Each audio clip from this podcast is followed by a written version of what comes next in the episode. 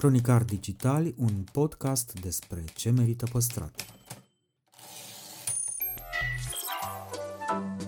Podcastul Cronicar Digital este proiectul echipei care, de patru ani, promovează patrimoniul în rândul tinerilor, scuturând de praf și prejudecăți interacțiunea cu istoria și cultura. Între Heritage și Cool, invitații, vedete, influencer și experți vorbesc despre propriile preocupări și pasiuni ne dezvăluie ce e important pentru ei și ar dori să transmită mai departe, care este relația lor cu patrimoniul românesc și ce înțeleg prin patrimoniu personal, pe cel și fan ca între prieteni. Moderatorii podcastului sunt Cristian Șimonca, a.k.a. blogul Iotravă, și jurnalista de cursă lungă Diana Popescu. Noi episoade în fiecare joi.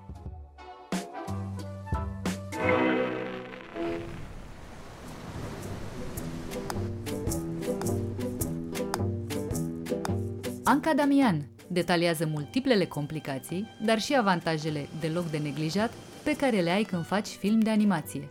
Explică ce miză are Insula, cea mai recentă creație a sa, pentru lumea zilelor noastre.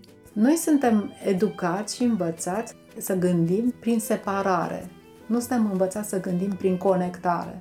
Ne reamintește și de ce e preferabil să tratezi cu umor chiar și temele cele mai serioase. Când râzi, înțelegi lucrurile mai bine. Interviu în secțiunea Patrimoniu personal.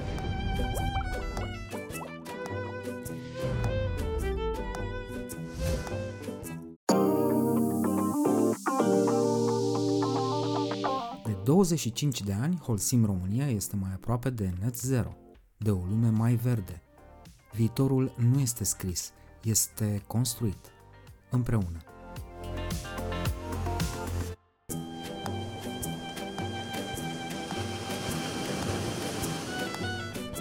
Doamna Anca Damian, mulțumesc mult pentru că participați la Cronicar Digital. Mulțumesc de invitație. O să avem uh, de vorbit tot felul de lucruri uh, serioase, dar să nu ne speriem uh, ascultătorii, nu vom face abuz de, de lucrurile astea. Când suntem mici, iubim animațiile, creștem și ne mai întoarcem din când în când la ele, dar ce mi-ați putea spune despre adultul care își face din ele o profesie? Eu cred că aici vine o educație, ca să spun uh, greșită. Animația nu este similară filmului de copii. Animația este un limbaj. Există chiar un festival la Los Angeles, Animation is Film, și, bineînțeles, uh, segregarea live action animație ca să spun, face de fapt un, un de serviciu cinemaului și ca limbaj, pentru că animația are de fapt o libertate totală de limbaj cu care filmul se poate reinventa și se poate regăsi și se poate, poate, poate să-și dea un, un refresh. Pe mine, de fapt, tocmai asta m-a atras pe animație, libertatea și explorarea limbajului cinematografic în zonele de intersecție cu alte arte, în zonele de la care ești capabil să recreezi uh, o realitate în care sensul acelei realități devine vizibil mai mult decât uh, reușești să o faci într-un film uh, live action. Există acum, de exemplu în Franța, nu, exi- nu se spune animație și nu se spune ficțiune, pentru că ficțiune este și animație. Se spune prise de vue continuu pentru toate filmările care utilizează camera în mers continuu uh-huh. și pris de view imaj par imaj pentru toate tehnicile care sunt animație. Pentru că animația, în afară de desen animat, are o multitudine de tehnici. Este.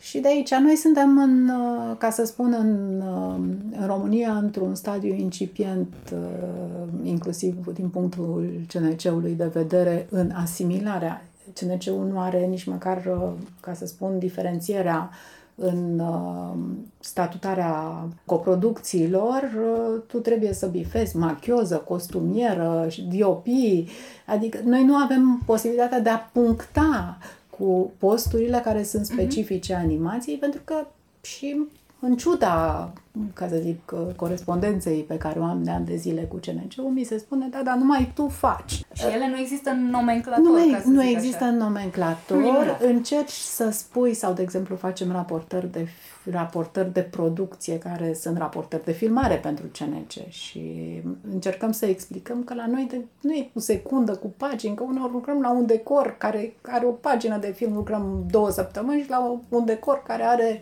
ca să spun, 17 pagini, se e folosit în 17 pagini și făcând, uh, lucrăm o singură zi. Deci nu, nu există un raport temporal în câte pagini, uh, cum Ui. se face la filmare în timp. Îi bulversați total pe cei de la CNC. Nu cred că îi- îi- noi îi bulversăm pe ei, ci ei ne supun unor uh, procese de, de a ne gândi cum ne putem încadra în formulele lor scriptice, pentru că nu există formule scriptice pentru animație și cu asta nici nu merită să, să măresc, ca să spun, subiectul. Din păcate, în continuare, ca să faci 5 minute sau o oră jumate, primești tot 2 ani jumate de producție, deci 5 minute de animație egal o oră jumate de animație egal 2 ani de producție. Perfect. Un film de lung metraj de animație costă 3 milioane bugetul mediu, nu bugetul mare, bugetul mediu. Eu toate filmele mi le fac în coproducție în Europa pentru că finanțarea din România mă aruncă în copro- să devin coproducător minoritar la lung metraj, cu siguranță. Dacă nu sunt coproducător minoritar, e foarte grav, că aia înseamnă că am făcut foarte multă muncă gratis.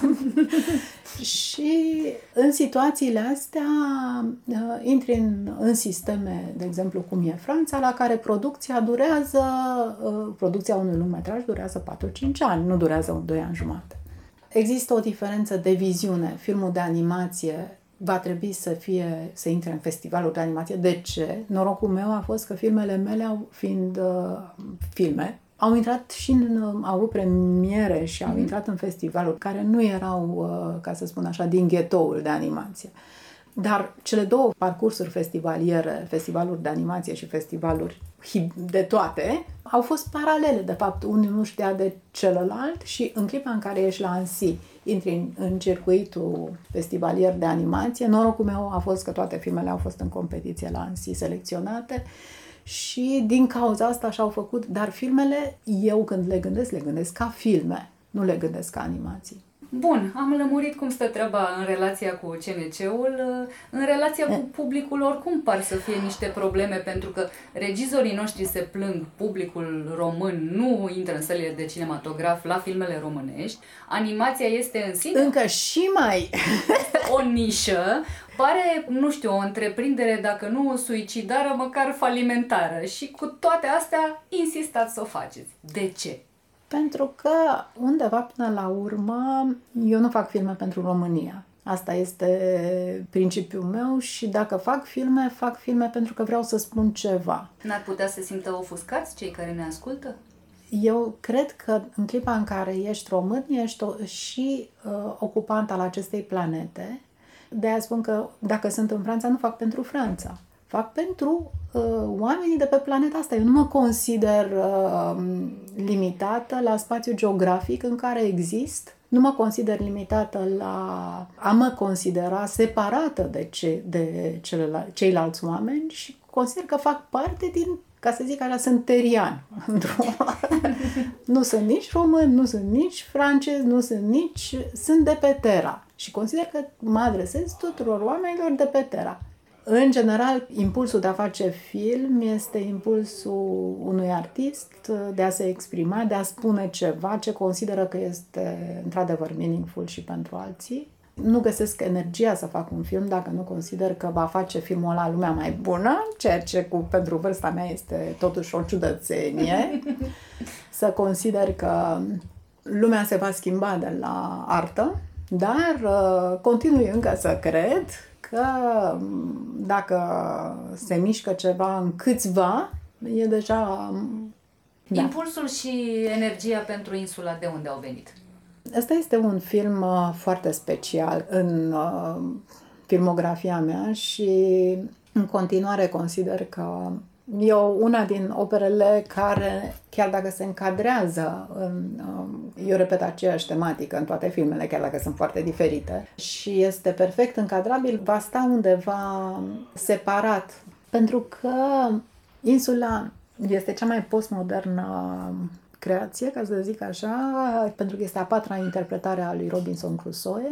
Prima a fost uh, romanul Robinson Crusoe, pe urmă a fost Gelu Naum, care a scris o piesă în anii 80, pe urmă a fost Adam Milan și Alexandru Băianescu, care au Cu făcut un concert. Deci nu concert de muzicieni, da, concert de artiști uh, plurivalenți. Pentru că și Bălănescu l-am văzut cu Marius Manole, Așa cu o vioară pe scenă în care a fă, făcea toate ușile, scârțiturile, pe toate personajele, câinele, vecinul. deci, și eram la Sundance cu un scurtmetraj de-al meu și am auzit o conferință pe temele minorităților americane la care ziceau că trebuie să luăm, de fapt, temele colonialiste și să le respunem, să le reașezăm.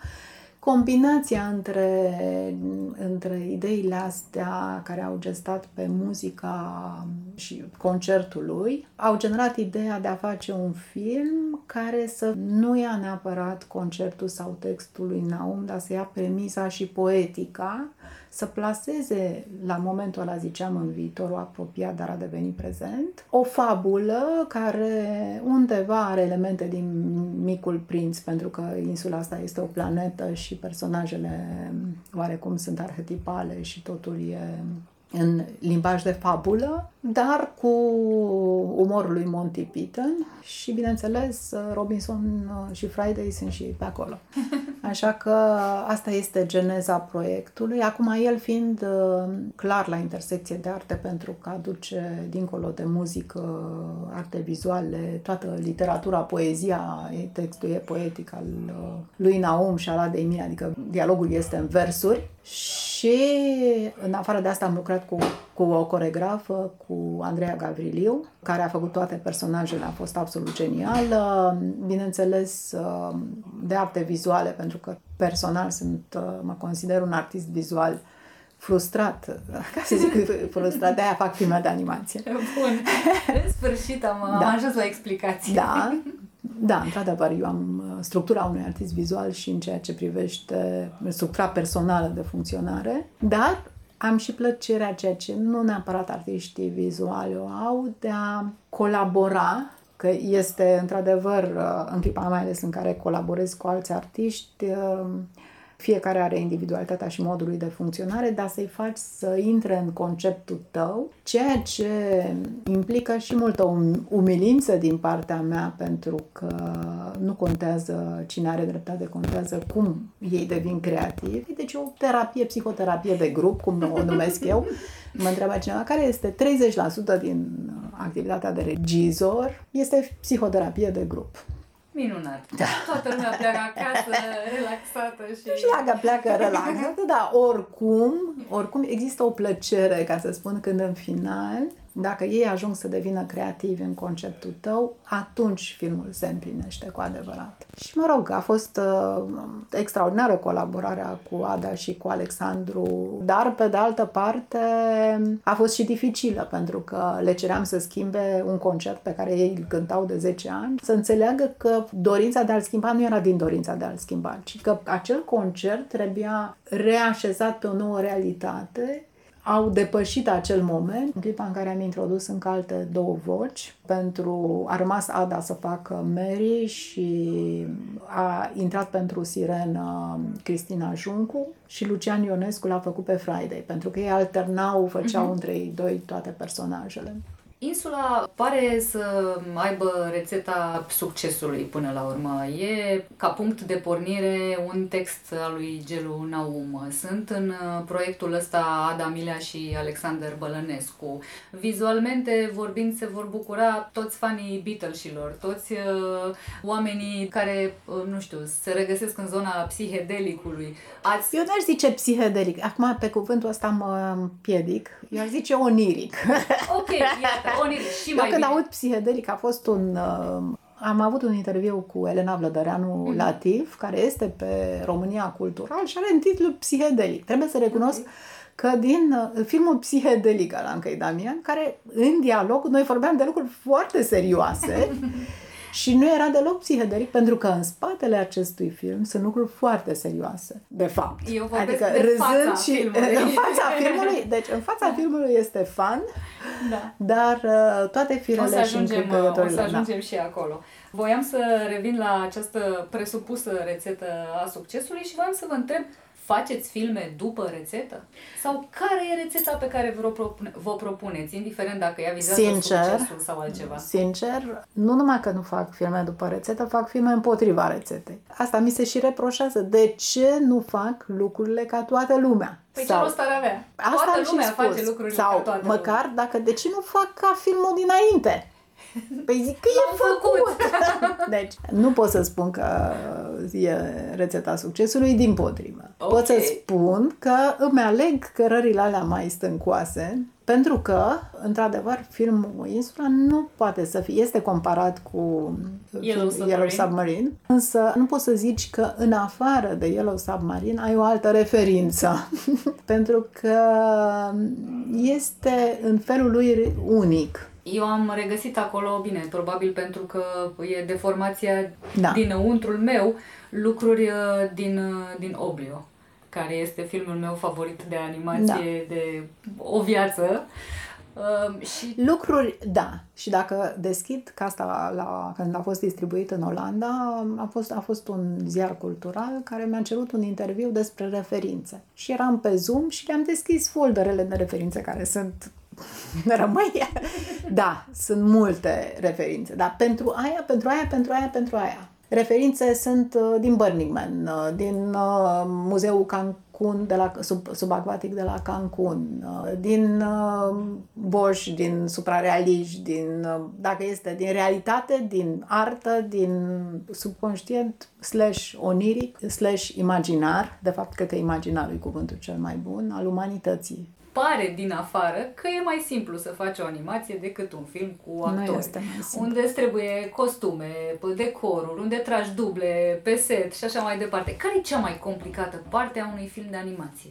Deci, dincolo de faptul că, dacă spun că bugetul mediu este de 3 milioane, înseamnă că sunt într-adevăr costuri de producție mai mari, implică, dar, pe de altă parte, să nu uităm că mizansena se face de la zero. Partea cea mai grea, dar și cea mai rewarding este partea de concept, pentru că undeva, într-adevăr, eu tot timpul când scriu un text am imagini, dar nu întotdeauna primele imagini nu rămân ce ăsta din film. Și de aici până la partea de concept este undeva până când nu identific exact cum, uh, pentru că întotdeauna îmi propun lucruri care nu s-au mai făcut și amestecuri de tehnici care nu s-au mai făcut și imagini cu, pe care să vezi o imagine să știi că asta e din filmul Insula, vezi o imagine știi că asta e din Maron, vezi o imagine știi că e din...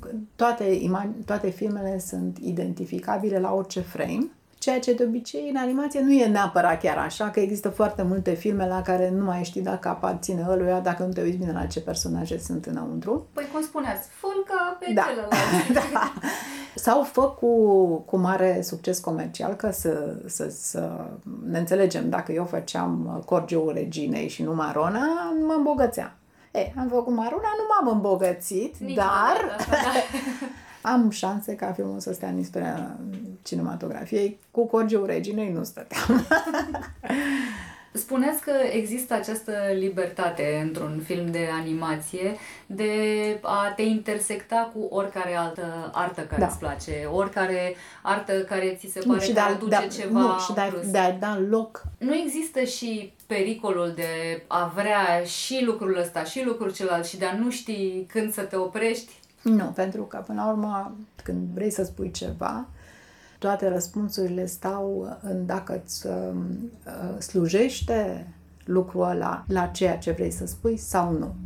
Și atunci alegerile sunt foarte simple, pentru că la un moment dat cineva m-a rugat, nu poți să-mi faci un concept pentru filmul ăsta. Am zis, pot să-ți fac, dar pe urmă sunt alegeri zilnice pe care tu trebuie să faci și dacă conceptul ăla nu e în tine, nu vei ști ce să răspunzi, pentru că în fiecare zi sunt, uh, sunt alegeri și răspunsuri pe care trebuie să le dai tuturor, mărunte, aparent, dar care construiesc, de fapt, filmul și asta trebuie să fie în tine. Dacă nu e în tine, nu știi cum să întreb conceptul. Bă, conceptule, zi și mie acolo, ce vrei? Te rog, frumos, Te rog fii și tu ajută-mă. simpatic. Există filme pe care le-ați început și pe care le-ați abandonat? Foarte puține. Foarte puțin. A fost unul despre Malala, la care n-am putut să iau drepturile, dar noroc că nu m-am apucat de el până n-am, uh, n-am aflat că nu pot să iau drepturile. Adică aveam viziunea, știam cum să-l fac și a trebuit să-l abandonez pentru că drepturile erau date cuiva care nu mai vrea să dea altuia, să aibă unicitate, mă rog, exclusivitate. Și pe urmă, într-adevăr, nici nu l-am mai vrut, adică nici n-aș mai reveni. Asta este iară unul din lucruri pe care eu găsesc foarte important, că de fapt ești așa, ideea vine, se apropie de tine, te locuiește, după care pleacă. Dacă tu nu faci în perioada în care vizi- ai viziunea asta în tine, este un mare pericol ca, dacă ești pe coada energiei, se va vedea în filmul pe care îl faci, deci trebuie să funcționezi într-o temporalitate la care trebuie să te grăbești. Trebuie să te grăbești să-l faci, trebuie să te grăbești să-l finanțezi, trebuie să te grăbești, pentru că el te va părăsi. Ideea, viziunea, va veni alta, pentru că stau, stau la ușă și ea nu m-a deschid ușa. Nu, nu, nu, stai acolo. Stai că trebuie să Dar termin eu de, cu asta, fapt, eu de fapt și în timpul producției întotdeauna scriu alte scenarii. Sau în perioada în care dezvolt filmul sau în perioada de post-producție, când e pe coadă, pe ieșire. În perioada de lucru, lucru, producție nu mai încape, e spațiu Ocupat. ocupat.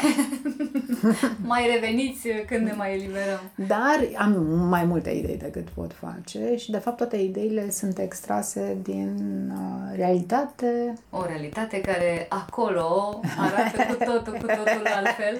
Insula este despre singurătate, vrând nevrând, este despre umanitate, dar este și despre responsabilitate, că trăim într-un prezent în care ar trebui să facem fiecare Da, dintre mă rog, noi eu când lucruri. spun că mă întreabă cineva, bine, insula este, e, e de ecologie, e aia, aia, aia, aia, aia, aia. Dar care e mesajul cel mai important?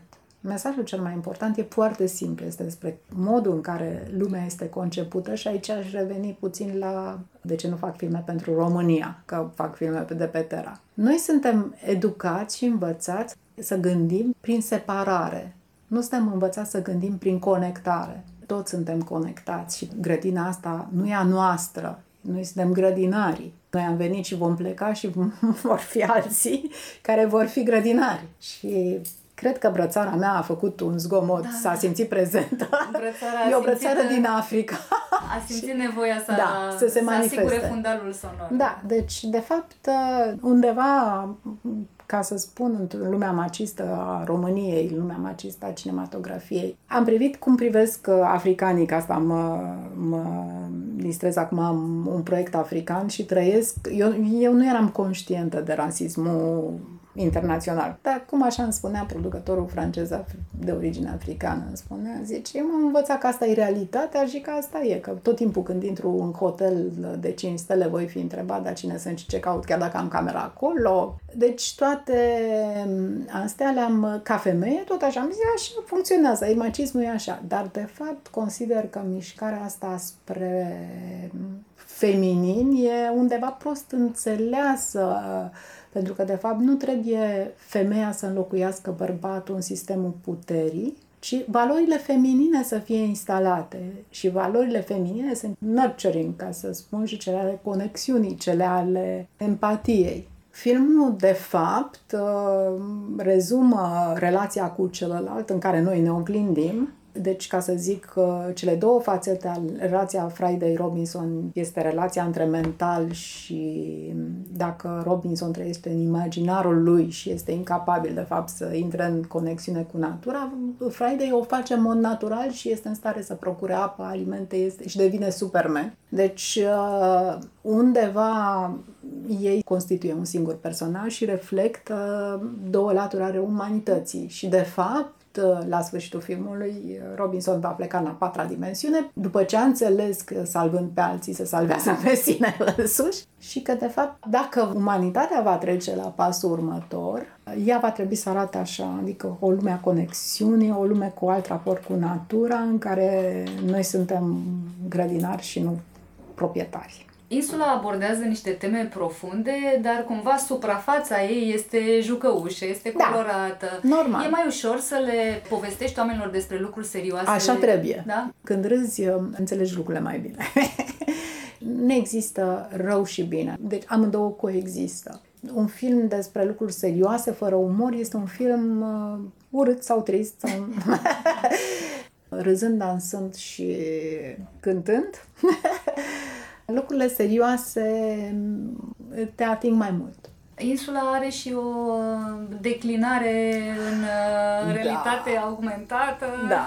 La ce să se aștepte cei care vor ajunge la Institutul Goethe până pe 19 noiembrie, Da. cred? Bine, la început am vrut să fac un VR, însă ar fi durat prea mult timp și aș fi pierdut lansarea. Am avut această expoziție de artă augmentată și plăcerea care a fost a fost că, de fapt, am preluat, uh, dincolo de faptul că m-am jucat cu un mijloc uh, Iată. nou, adică am avut o jucărie O nouă. jucărie nouăuță, iuhu.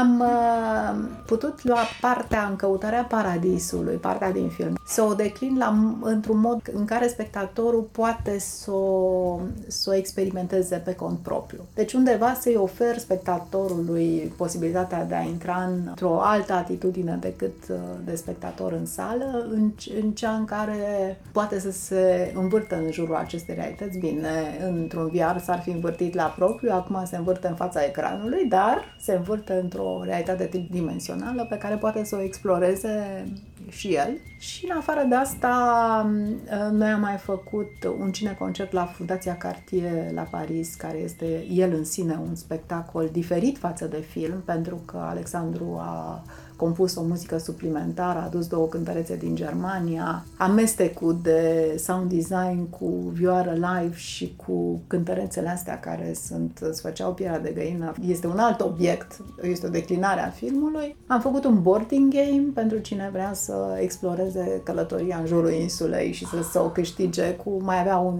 jokerul eu o sticlă de apă și Apa, apa despre care știm. safe da. water și de aici, adică undeva uh, universul ludic al insulei și imersiv se pretează la foarte multe. Aș mai putea face un spectacol de coregrafie cu Andreea Gavriliu, am spus la un moment dat. Andreea, care este minunată. Da, dar uh, undeva cred că nu am capacitatea de a gestiona câte idei am. nu am capacitate pentru că ar trebui vorba unei prietene, zice, mi-ar trebui o instituție în spate. o instituție înțelegând Da. uh, oameni care să se ocupe, ori de multe ori mă trezesc ce fac cu expoziția, unde o depozităm. Da. Să nu ne complicăm viața Da, mai mult da. decât o facem deja. Mulțumesc tare mult! Și eu mulțumesc.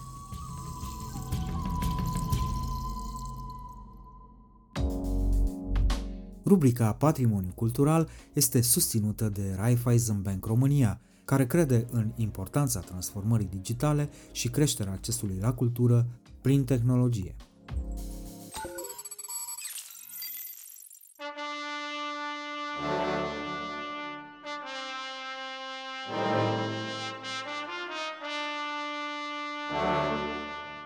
Marius Constantinescu lămurește ce înseamnă jurnalismul cultural în epoca dezinformărilor mondene de pe Facebook și cum anume le răspunde celor care nu cred că se poate vinde cultura.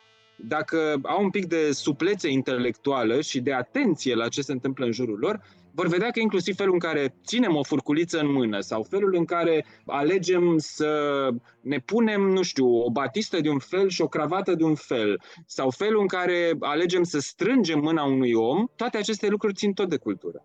Aflăm în ce condiții simplul fapt de a face o fotografie pe stradă cu smartphone-ul poate deveni un act de cultură, cum își alege cărțile pe care le citește, ce spectacol de operă recomandă cu jumătate de gură și ce musical insistă să punem pe listă.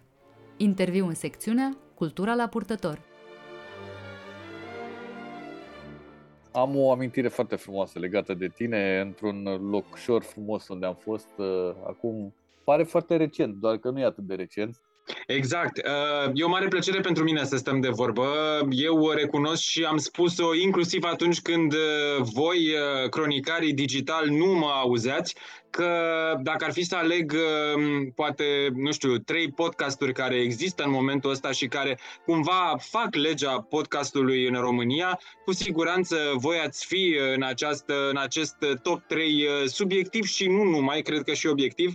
Așadar, cu atât mai mult mă bucur că stăm de vorbă și dacă este să o luăm pe firul amintirilor și să ne gândim ce frumos ne era nou acolo pe malul Adriaticii în, uh, cred că septembrie 2019, atunci da, într-adevăr, epuizăm tot spațiul alocat interviului ăstuia doar cu amintiri. Foarte frumoasă zona aia catolică, parcă se numea, nu? Exact, exact. Frumoasă zona, frumos grupul, uh, frumoase seriile alea cu mâncare excepțională, frumos totul. Și oamenii de acolo parcă sunt mai relaxați. Nu ți se pare că sunt mai relaxați? În general, cred că ei sunt un pic mai relaxați. Cred că apropierea asta de mare și de soare le dă un soi de alt ritm, un ralentando așa în ritmul vieții, care le dă ocazia poate să se uite un pic mai mult în jur și de ce nu să se bucure ceva mai mult parcă noi nu avem chestia asta, sau nu știu, probabil că uh, s-ar putea să, să-i avantajeze faptul că au o apă lângă, o temperatură... Aia e, apa, exact, combinația asta de mare, soare, trai uh, bun, dar bun în simplitatea lui, nu bun uh, opulent, nu bun fastuos, nu bun somtuos, bun așa, așezat și cu minte, unde cu minte înseamnă întors către lucrurile care contează cu adevărat. Poate că ar trebui să ne uităm uh, câteodată un pic mai atent la ei, uh, că tot ne place nouă să-i uh, calificăm așa imediat și să-i catalogăm rugăm noi, vezi, Doamne, ăștia, buricul pământului, că noi, până nu ne dăm buricul pământului, nu avem liniște. E, să ne uităm un pic mai bine la ei și dacă avem ceva de învățat, să învățăm așa, măcar pe termen mediu. Dar crezi că asta e o problemă a țărilor mai micuți, așa, mai uh, să se creadă miez? Nu neapărat, pe de altă parte nu cunosc atât de bine alte țări, alte popoare și în general eu mă feresc și de generalizări în ceea ce privește poporul nostru și felul în care noi suntem pe de altă parte, însă, anumite lucruri care se întâmplă, ni se tot întâmplă, cred că uh, reprezintă și o probă de onestitate, așa, de privit sincer în oglindă, să spunem, da, domne, mai suntem și așa. Iar asta cu buricul pământului și cu muritul de grija celorlalți, uh, cred că suntem suficienți cei care le-am tot văzut și uh, ne-am tot lovit cu nasul de ele ți se întâmplă, ești un om de cultură mega sensibil, se întâmplă să te lovești de treaba asta, să te deranjeze în, ultimele, în ultimii ani, în ultima vreme? Nu știu dacă mi se mai întâmplă sau dacă într-un fel m-am imunizat sau dacă nu mai dau foarte multă atenție, dar uh, sigur că au existat momente în care na, ți se pune așa o ușoară, o, un ușor văl de de jenă, poate, sau de reținere, sau de ușoară stânjeneală când vine vorba de anumite, vezi, Doamne, trăsături uh, colective ale noastre. Dar nu, cred că în ultimii ani ori n-am mai dat eu importanță prea mare, ori poate că poate nu m-am mai lovit de, de asta. Chiar nu știu. Cum te prezinți? Uh, autor de carte, realizator uh, de uh, radio, prezentatorul celui mai important festival din România? Cum Știi ești? cum mă prezint? Mă prezint întotdeauna foarte simplu. Mă prezint așa. Eu sunt Marius Constantinescu, sunt jurnalist, în primul rând, jurnalist cultural și mai departe toate celelalte lucruri pe care tu le-ai spus uh, sunt într-adevăr uh, declinări, mai mult sau mai puțin uh, temporale, are, are profesiei mele. Dar, în primul rând, asta sunt. Sunt un jurnalist cultural. Și mi s-a părut tare, am căutat odată numele tău pe Google și prima chestie pe care mi-a dat-o, mi-a dat o vârstă. Asta că probabil pentru că arăți foarte tânăr și lumea zice, bă, dar cât o avea, știi? Adică nu? Și... Știi ce mai e când uh, cauți tot așa, cred că uh, primele cinci uh, potriveli de căutare, cum face Google, Google acolo, ai Marius Constantinescu bolnav. Asta e de vreo de vreun an jumate, doi, de când, nu, cred că știu exact, de când m-am ras prima oară în cap în pandemie fiind și decizând eu că nu mai e cazul să mai mă trambalez cu mers la frizer, am, uh, am decis să mă ocup singur de, de felul în care arăt și uh, cred că au apărut niște poze pe undeva și de aici, pentru că foarte multă lume a venit după aia cu mesaje, dar te simți bine, dar ești ok, dar e tot în regulă, uh, cred că nu, au existat vreo curiozitate la un moment dat, acum uh, vreun an jumate, dacă mă simt bine, da, mă simt bine, sunt ok. Doar din când în când părul meu nu se simte foarte bine și atunci intervenim radical. Ce tare mi se pare asta. Eu nu m-am mai tuns din, de la începutul pandemiei, adică fix din februarie 2000, nu mai știu, 20, cred că. 2020. Ei, eu da. mi-am luat, uh, întrebându-mă eu uh, în primele zile de lockdown, oare ce o să fac eu cu tot acest timp și mai ales ce o să fac eu cu părul meu care, uh, mă rog, fusese prins pe picior greșit de această închidere în casă. Uh, și atunci un prieten uh, de la o editură foarte bună din București mi-a zis, dar nu știu de ce te dai de ceasul morții tu, când iată linkul de mag, aceasta este mașina pe care o folosesc eu, ia și purcede. Ori asta am și făcut și am zis, mulțumesc, ce sfat bun. Mi se pare interesant și oamenii care sunt preocupați de partea asta culturală. La tine cum a venit uh, apropierea asta de cultură? Cred că a venit pe bă, linie familială. Nu prea avea cum să fie altfel, pentru că am crescut uh, alături de doi autentici oameni de cultură, părinții mei, Mama mea, realizator de emisiuni muzicale la radio și apoi la televiziune, o viață întreagă. Tata solist la Opera Națională București, bariton, timp de 20 de ani, apoi încă vreo 20 și ceva de ani, profesor de canto la Universitatea de Muzică din București. Cam nu prea aveam unde să mă duc în altă parte. Știi cum se spune în cântece și în povești, ă, drumul cuiva e scris în stele, drumul meu era scris de acasă. Uh, ar fi fost o surpriză, în primul rând, pentru mine, uh, să fi uh, luat drumul, nu știu, științei, cercetării, tehnicii, deși astăzi, dacă mi s-ar da o nouă șansă, poate că aș alege un alt drum. Ce drum ai alege? Hai că asta nu știam. A, mi-ar plăcea să mă fac doctor și nu e, un, nu e un capriciu, nu e doar o vorbă care dă bine așa. Cred că dacă aș avea șansa unui nou început, aș merge în zona asta a medicinei. Ai uh, mai departe, trimiți, uh, insufli celor din jurul tău uh, treaba asta cultura? Nu în mod uh, militant, niciodată. Nu sunt un uh, propovăduitor, nu sunt un uh, cruciat, nu vreau să, uh, să convertesc pe nimeni. Uh, îmi place să propun să dau sugestii, să arăt, uh, eventual uh, să, cum să spun, poate chiar să inspir din când în când, dar nimic mai mult. Uh, sunt de părere că orice faci forțat, sigur că poți să faci, poate chiar să nu-ți iasă rău acel lucru, dar în mod cert îți va ieși mai bine și va fi mai convingător și pentru tine și pentru ceilalți dacă vei face acel lucru de bunăvoie. Drept care nu, nu am această dimensiune de apostol în mine nici pe departe. Dar o îndrumi cumva, îți îndrumi fica, nu? Către, către treaba asta, nu? Acum aș putea să-ți răspund și în cazul ei exact cam la fel cum am făcut-o și în cazul meu. Mă are pe mine, o are pe Ioana, soția mea, mama ei, care este scriitor, care este realizator de emisiuni radiofonice, este publicist, este jurnalist cultural greu de imaginat că va merge în cine știe ce ingineria aerospațială fata noastră, dar dacă va vrea să meargă acolo, e liberă să o facă. Ce ți amintești din discuțiile cu familia când erai uh, mic? Existau discuții pe treaba asta?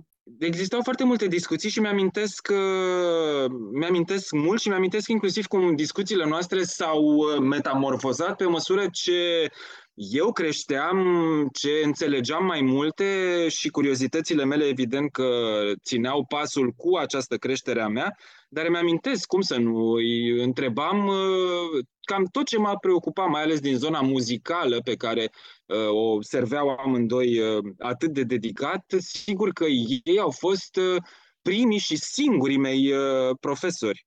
Bine, ar fi fost culmea să fie, să fie alții.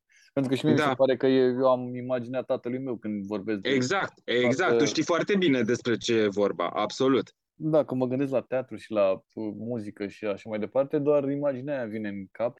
Dar, uh, dincolo de, de partea asta, cum mi s-a părut, mi se pare, uh, mi s-a părut tare. Am citit Cafe Gurmand și eram, adică sunt curios în general, cum se naște o carte? Cred că o carte se naște într-o mie de feluri. Eu nu pot să spun decât cum uh, s-au născut sau cum se naște o carte în cazul meu și pentru că ai vorbit de Cafe Gurman și îți mulțumesc că ai amintit de ea, pot să spun că ea s-a născut uh, cumva la două capete. Unul a fost al meu pentru că exista deja un precedent în 2017, volumul meu anterior, care se cheamă Roze, care tot așa aduna, precum Cafe Gourmand, tot soiul de uh, texte răspândite prin toate zările online-ului și offline-ului, dar mă rog, erau adunate textele astea într-un soi de structură care mie cel puțin mi se părea coerentă și atunci, după ce siajul, dâra acestei cărți s-a estompat, alături de editura Nemira și de Laura Câlțea în special, care a fost, cum să spun, artizanul din partea editurii Nemira care a asistat toată facerea, toată nașterea cărții Cafe Gurma, ei bine, ne-am spus, oare ar mai funcționa încă o carte pe acest tipic? Dat fiindcă textele mele tot uh, multe rămâneau și se mulțeau, uh, dat fiindcă trecuse deja ceva timp, dat fiindcă poate că se simțea un alt tip de n-am să-i spun evoluție, am să-i spun tot maturizare și în cazul meu, așa cum se reflecta ea în texte, atunci uh, le-am adunat, le-am aranjat, le-am structurat din nou, ne-am uitat dacă merge, ni s-a părut că merge și așa s-a născut și această, această cafe gurma. Tot un uh, volum uh, de publicistică și în mod cert pentru o bună bucată de vreme, ultimul volum în această structură și pe această idee e ideea asta că oamenii se uită la televizor sau la ce... că asta vor oamenii, știi? Știi că e, e povestea asta cu asta se cere, asta se... Da, da, da. Uh-huh. Cum e pentru tine, jurnalist cultural uh, care lucrează într-o, într-o televiziune, care promovezi de fiecare dată treaba asta, cultura care pentru mulți, toți care vând, zic, a, cultură, mm, da, pare frumos așa, dar parcă n-ai vrea uh-huh. să te bagi. Da, da, da, da, da. Și cu toate uh, să știi astea... că s-au mai, s-au mai schimbat puțin lucrurile. Asta cu parcă n-ai vrea să te bagi este într-adevăr o realitate de care uh, am dat cu capul multă vreme, dar mi se pare că lucrurile s-au, uh, s-au modificat un pic. Pentru că ține și de o o anumită definire a culturii. Știi, eu tot mă încăpățânez într-adevăr, aici chiar mă încăpățânez și dacă vrei poți să spui că fac un soi de Cam niște idei uh, fixe pe care le tot uh, strig în piața publică. Mă încăpățânesc să dau o larghețe mult mai uh, cuprinzătoare acestui termen de cultură. Pentru că mi se pare că astăzi să nu vezi că în ceea ce numim așa cultură, în această ciorbă cu de toate, intră mult mai multe alte lucruri decât ceea ce ne-am obișnuit să credem. Deci pe lângă muzică, teatru, arte vizuale, carte, film, intră foarte multe alte lucruri care țin de felul în care noi suntem și suntem în raport cu cei din jur, atunci cred că reușim să îi convingem și pe cei din jur, inclusiv pe oamenii aceia care spun aoleu, cultura nu se vinde, aoleu, cultura e perdantă, aoleu, aoleu, de, încercăm să îi convingem că nu e chiar așa și că dacă au un pic de suplețe intelectuală și de atenție la ce se întâmplă în jurul lor, vor vedea că inclusiv felul în care ținem o furculiță în mână sau felul în care alegem să ne punem, nu știu, o batistă de un fel și o cravată de un fel sau felul în care alegem să strângem mâna unui om, toate aceste lucruri țin tot de cultură. Mi se pare paradoxală toată treaba asta pentru că sunt o grămadă de evenimente. Vine în cap acum uh, festivalul Enescu, sunt spectacole la, în, la multe teatre din București unde e plin. E plin, e plin, tocmai. Asta este o confirmare a ceea ce uh, vorbeam și mai devreme și, uh, pe de altă parte, tot așa, un soi de consolidare a acestui uh, mit, cum să spun, uh, mit distrus, știi? Cultura este doar pentru elite, cultura este apanajul uh, unei mâini de oameni și atât. Nu. Cultura este un concept extrem de democratic și toți, într-o formă sau alta, ne avem locul uh, sub umbrela generoasă. a acestei uh, numite culturi, dacă avem uh, disponibilitatea intelectuală să ne vedem acolo și să nu ne extragem, știi cum face un câine din ăla care imediat cum a fost îmbăiat, curățat și parfumat, se aruncă în prima baltă de noroi. E, dacă nu facem chestia asta și noi imediat ce conștientizăm că suntem parte a fenomenului și a vieții culturale, dacă nu fugim repede să zicem, ba nu, nu, eu sunt anticultură. Nu, eu nu știu pe nimeni care să fie cu totul și cu totul anticultură. Crezi că are nevoie câteodată tot ce înseamnă cultură na, acum în toate, la toate nivelurile, ca să iasă din treaba asta de închisă cumva de cercuri elitiste și nu știu ce, să ajungă la public, crezi că are nevoie de niște chestii de care am putea să profităm? Are nevoie de o de o adaptare permanentă la ce se întâmplă în jurul nostru. Are nevoie această cultură biata de ea să coboare sau să fie dată jos, că săraca ea nu s-a urcat niciodată de bunăvoie, de pe piedestal, de la tribună, uh, din uh, aula Academiei, unde folosesc aula Academiei drept o sintagmă și nu o realitate, nu un spațiu definit și finit. Deci are nevoie uh, această cultură să fie săraca luată și dată jos de pe toate aceste postamente și mult mai bine înțeleasă, mult mai bine primită în uh, viața noastră a fiecăruia dintre noi și uh, de ce nu la un moment dat chiar aș spune îmbrățișată în acele părți ale ei pe care ni le simțim ale noastre. Pentru că niciunul dintre noi nu vibrează în egală măsură la toate declinările culturii. Da? Nimeni nu este în același timp, da? în mod simultan, ahtiat și după teatru, și după muzică, și după film, și după arte vizuale, și nu citește 500 de cărți pe an, și nu, nu știu, aleargă la toate expozițiile de fotografie, și nu citește toate cărțile de gastronomie, sau nu doarme cu capul pe manual de istorie. Niciunul dintre noi nu este acest specimen abracadabrant care să își trăiască viața exclusiv și numai în cultură. Fiecare dintre noi avem felii, uh, bucăți, uh, părți de stradă pe care ne simțim mai bine. E, alea în care ne simțim mai bine, să ni le recunoaștem și să ni le cultivăm. Mi se pare interesant că ai amintit ai, ai, ai dat niște exemple de pur și simplu de orice om care face o fotografie și tot e o parte de cultură. Ceea ce mi se exact, pare foarte exact. Tare. Știi, în momentul în care faci o fotografie, cu telefonul, așa cum facem toți, scoatem telefonul repede, dar dacă totuși ai grijă la o încadrare, la niște linii de fugă, la un uh, punct central, știi, sau la un subiect al imaginii tale, e clar că deja ești acolo, sigur cu niște pași mici, dar cumva te interesează niște lucruri care înaintea ta și înaintea gestului tău atât de simplu de a scoate telefonul și a face o fotografie, au fost cumva inventate și perfectate de alții. E, alții ăștia tot de acolo, din această mare, mare amestecătură culturală fac parte. Mi se pare tare că am văzut acum ce e în spatele tău. Era normal să fie o bibliotecă imensă. Da, da. Cum îți alegi cărțile pe care le citești? Foarte aiurea, ai să râzi.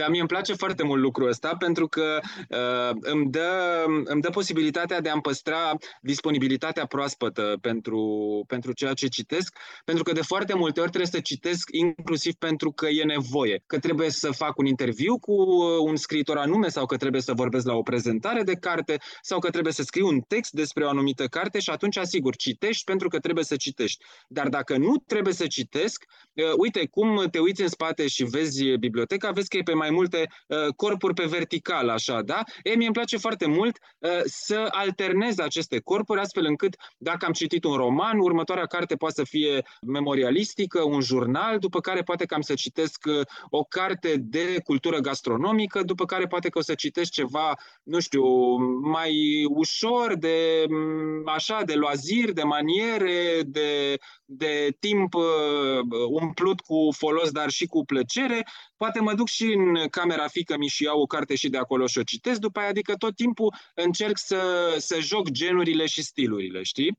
Care e ultimul spectacol pe care l-ai văzut și care ți-a plăcut uh, foarte mult?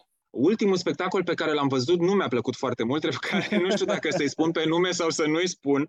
Uh, am să-i spun. Este povestirea lui Hoffman la Opera Națională București. Nu că nu mi-a plăcut, uh, probabil că m-am dus cu niște așteptări mai mari decât, uh, decât era cazul și atunci am plecat un pic cu buza umflată, dar asta e. Ultimul spectacol pe care l-am văzut și mi-a plăcut, am să spun și o spun cu rușine că e deja ceva vreme trecută de atunci, este The Lion King, musicalul celebru pe care l-am văzut chiar la, la Londra, la Lyceum Theatre, acolo la el acasă și care m-a entuziasmat uh, fantastic. În România la ce, la ce mergi? La ce, mergi la teatru? Au, mă doare această întrebare. În România merg, aș merge foarte mult acolo unde sunt chemat și invitat dacă aș putea. Întâmplarea face și nu e deloc un alint că în ultimele săptămâni, luni, am tot fost cu o grămadă de lucruri pe cap și atunci nu am mai dus mai pe nicăieri. Dacă nu se pun la socoteală recitalurile și concertele din concursul internațional George Enescu pe care le-am prezentat pe toate și prin forța lucrurilor le-am și văzut așa. Dar uh, altfel uh, mă duc, mă duc peste tot, mă duc la teatru cu mare plăcere, am văzut mai ales la Bulandra uh, spectacole excepționale și cred că este teatrul meu preferat din București. Mă duc evident la concerte simfonice, spectacole de operă. Îmi place foarte mult să să merg la film și să merg să văd filmul acolo, în sala de cinema, ceea ce iarăși n-am făcut de ceva vreme încoace, dar uh, nici nu cred că am pierdut uh, ceva uh, esențial în aceste ultime săptămâni, luni. Deci îmi plac, îmi plac toate lucrurile astea, însă îmi plac mult mai mult atunci când nu simt că trebuie să le strecor printre obligațiile și corvezile zilnice, pentru că de multe ori recunosc cu sinceritate că și disponibilitatea pentru ele e una care fluctuează. Când vii uh, rupt după, nu știu, o zi de montaj și de scris texte și de aranjat uh, imagini și emisiuni și invitați și astea și uh, te adun pe acasă așa cum m-am adunat eu acum, uneori nu decât să, să rămâi în bârlog, așa, știi? Ceea ce probabil că e și un semn de, de maturizare excesivă, ca să nu-i spun altfel.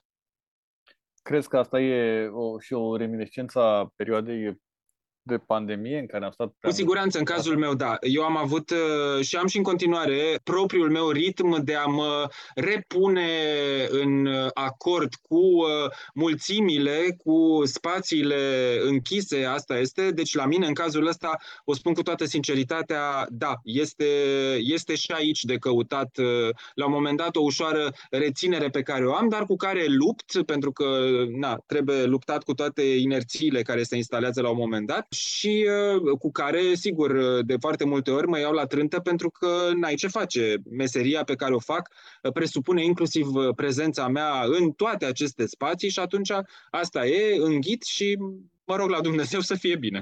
Da, simt chestia asta când eu, de exemplu, am avut-o cel puțin la început, perioade în care ne-am mai mișcat să nu mai simți nevoia să te mai apropii prea mult de oameni? Adică... Absolut. Am treaba asta în primul rând cu, cu oamenii cu care vin în legătură. Uite, am să-ți dau cel mai banal exemplu. În momentul în care uh, stau la o trecere de pietoni, Uh, unde și durează destul de mult uh, stopul, am tot timpul conștiința foarte acută a celor care sunt în jurul meu. Drept care, dacă ești pe trotuarul celălalt, o să mă vezi probabil tot timpul făcând un pas în spate, la stânga, la dreapta, oriunde, ca să păstrez totuși uh, această minimă distanță, pentru că în asemenea situații e o distanță minimă, nici pe departe optimă, ci doar minimă, și am treaba asta în, în multe alte contexte.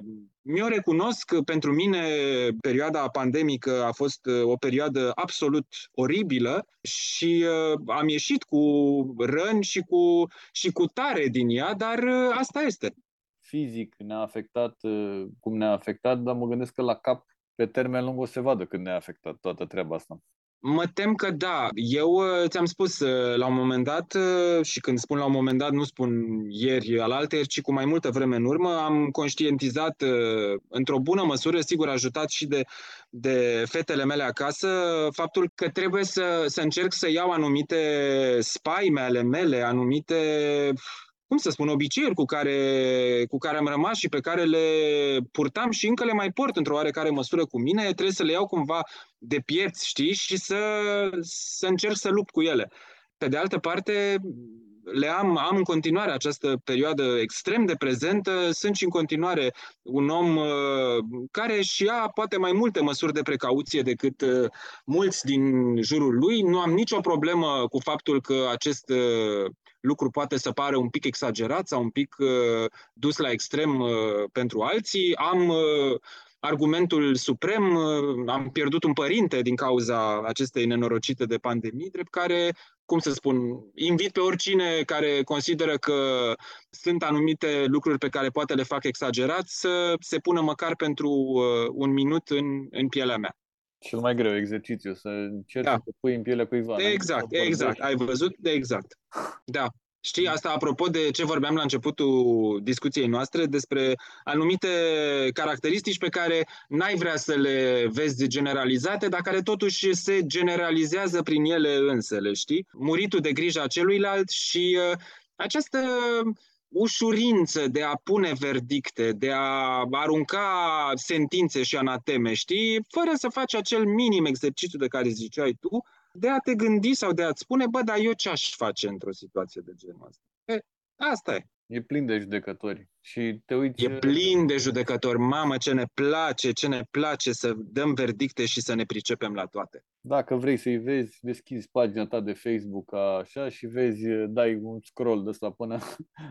Da, nu, nu da. prea mult, 10-15 secunde și vezi că totdeauna... Exact, exact. Cineva se luptă pentru ceva și tot timpul sunt niște mize atât de mici și oamenii sunt atât de încrâncenați. Atât de mici, așa e, da, da. Sunt atât de mici mizele încât peste două zile, trei zile uiți de ce te-ai certat cu ăla sau ceva în genul ăsta, că nu mai ții minte care era subiectul, atât de important era. Da, ne place gâlceava, știi, nu știu, ne alimentăm uh, cocoșismele din ea, nu știu, da, e, probabil că e o modalitate de a, ne, de a ne demonstra, nu știu, plenitudinea personalității când te iei tot timpul la harță cu cineva. Și cred că sunt unii care se hrănesc din asta. Se poate, se poate. Cum eu, de exemplu, sau toți oamenii pe care îi cunosc așa, nu pur și simplu le face rău doar să vadă chestia asta, cred că sunt unii care se hrănesc din asta. Da, e o voluptate a Gâlcevei. Nu știu dacă doar la noi. Nu, aici nu, m-aș feri să zic, numai noi suntem așa. Dar probabil că e ceva care, nu știu, te ține tânăr, te ține viguros, te ține în priză, te ține falnic, așa, știi? Ți s-a întâmplat uh, vreodată să nu poți să te bucuri de un spectacol sau pentru că ai ochiul ăsta critic? Nu. Nu. Uh, și e foarte, foarte mișto întrebarea ta. Uh, nu, pentru că eu de foarte multe ori mă duc la un spectacol, la un concert, la orice ar fi, uh, setat, dacă vrei să mă bucur. Pentru că este oricum ar fi, știi, și oricum uh, s-ar desfășura restul zilelor, E o ieșire din rutină, e o ieșire din uh, obișnuitul, din previzibilul uh, tuturor celor pe care le faci uh, de luni până vineri, știi? Și atunci eu de foarte multe ori mă duc cu gândul că o să mă bucur, că o să-mi placă, pentru că oricum este altceva. A, sigur că dezamăgirea este destul de mare atunci când eu, setat fiind să-mi placă și să mă umplu și să dau pe afară de entuziasm, nu reușesc să ajung acolo, știi? Nu reușesc pentru că, nu știu, nu e ceea ce m-am așteptat sau poate uneori chiar nu este ceea ce ar trebui să fie, hai să o spunem și pe aia dreaptă. Asta e, este pentru mine un regret.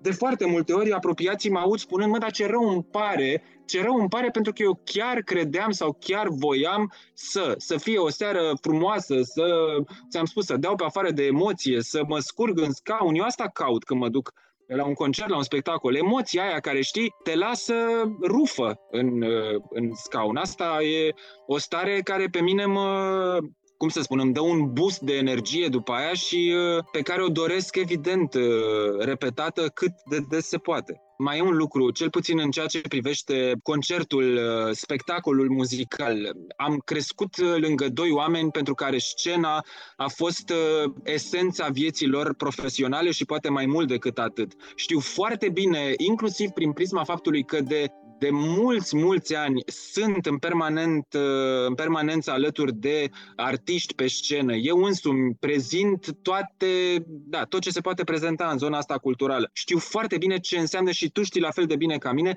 ce înseamnă să fii pe o scenă, ce înseamnă să, să anulezi în momentul ăla tot ce înseamnă reper al vieții tale exterioare, ce înseamnă să ai puterea de concentrare și capacitatea de a-ți ține emoțiile în frâu pentru a fi acolo pe scenă, în fața unei perechi de ochi sau în fața, nu știu, 3.000, 6.000 de perechi de ochi, nu contează câte. Pentru lucrul ăsta voi avea întotdeauna respect, un respect uh, nețărmurit și este în același timp lucrul pe care, simțindu-l și știindu-l uh, pe propria piele, o, să, o să-mi pun întotdeauna o surdină atunci când vine vorba de evaluarea uh, actului scenic, știi? Adică și dacă o să-mi vină să dau verdicte și să arunc cu sentințe cât de rău a fost și cât de bine putea să fie, o să am tot timpul acest lucru în spatele gândului, da, dar tu știi foarte bine ce greu este de fapt acolo pe scenă. Și atunci, pentru că știu atât de bine, o să încerc să pun o mănușă de catifea, de lână, de ce ia, dar să nu zgârie și cu mănușa asta o să, o să acționez mai departe. Vreau să-ți mulțumesc că, că ți-ai răpit 35 uh, de minute din timpul tău să stăm de vorbă. Nu, nu, nu le-am răpit, chiar a fost o, o mare plăcere, eu îți mulțumesc ție.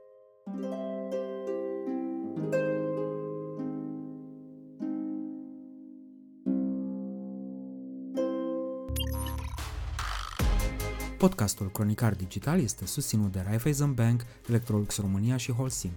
Partenerii proiectului sunt convinși că prin accesul la educație, cultură și tehnologie putem deveni cea mai bună versiune a noastră.